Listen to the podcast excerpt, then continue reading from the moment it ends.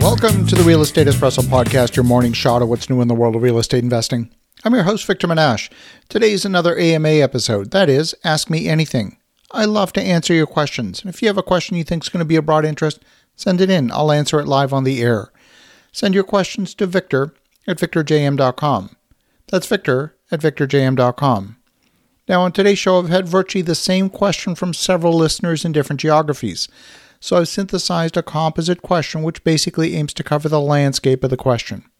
The question is how to determine the density of apartments you can build on a site having rather large dimensions.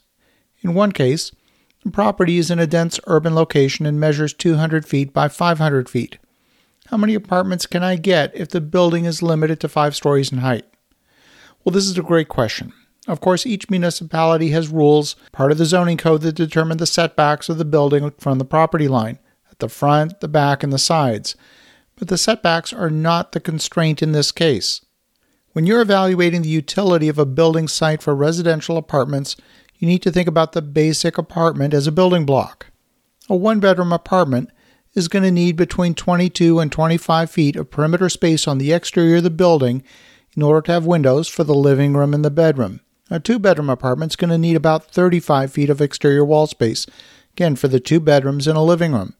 Apartments are not that deep. On the interior, you're going to locate the kitchen, the bathrooms, the closets, the hallways, the laundry facilities. None of those items require windows, so your most valuable real estate in an apartment building is the exterior walls because that's where you have to have windows.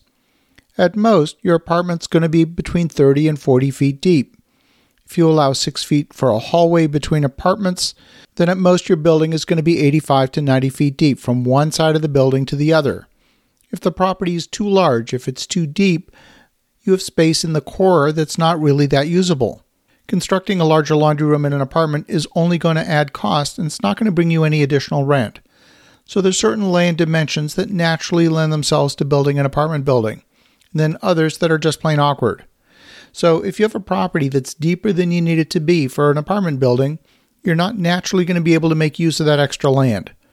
A site that's 200 feet deep is too deep for a single building to span the entire depth of the site, and it's not deep enough to have two towers. You can use some of that extra depth in a dense urban setting to create a sense of open streetscape, maybe by setting back the building a little further from the street. You can also make a larger footprint on the ground floor for the amenities in the lobby, like the party room, the parking entrance, the gym, and so on. But carrying that extra depth to the top of the tower is usually quite wasteful. I've seen many rookie developers multiply the width of the property by the height restriction and then divide by the size of an average apartment in order to determine how many units are possible. But that simple calculation neglects the real constraints in designing an apartment building. A property that's 400 feet deep might be a candidate for two towers on top of a podium ground floor, with a space between them, maybe a horseshoe shape or a U shaped building on top of a podium. The goal is to maximize the perimeter of the building so you can get as many bedrooms and living rooms on the exterior of the building as possible. That one constraint is usually the limiting factor on the number of apartments that are possible. The second limiting factor for any apartment building is going to be the parking ratio the city is going to determine the minimum parking allowed in the zoning code. But you also need to take into account market demand. If your building height and perimeter calculations can allow, say, 200 apartments, but let's imagine for a moment you only have space for 100 cars, you might be limited by parking.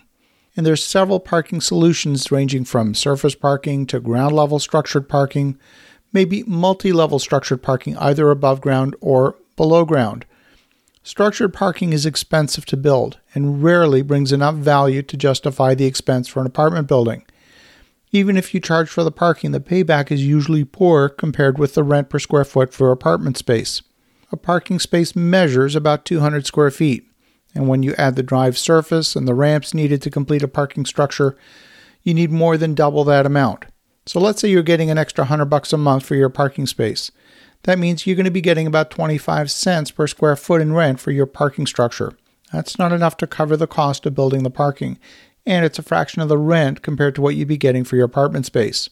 So, simple calculations can be highly misleading when you're attempting to determine the density you can achieve on a property.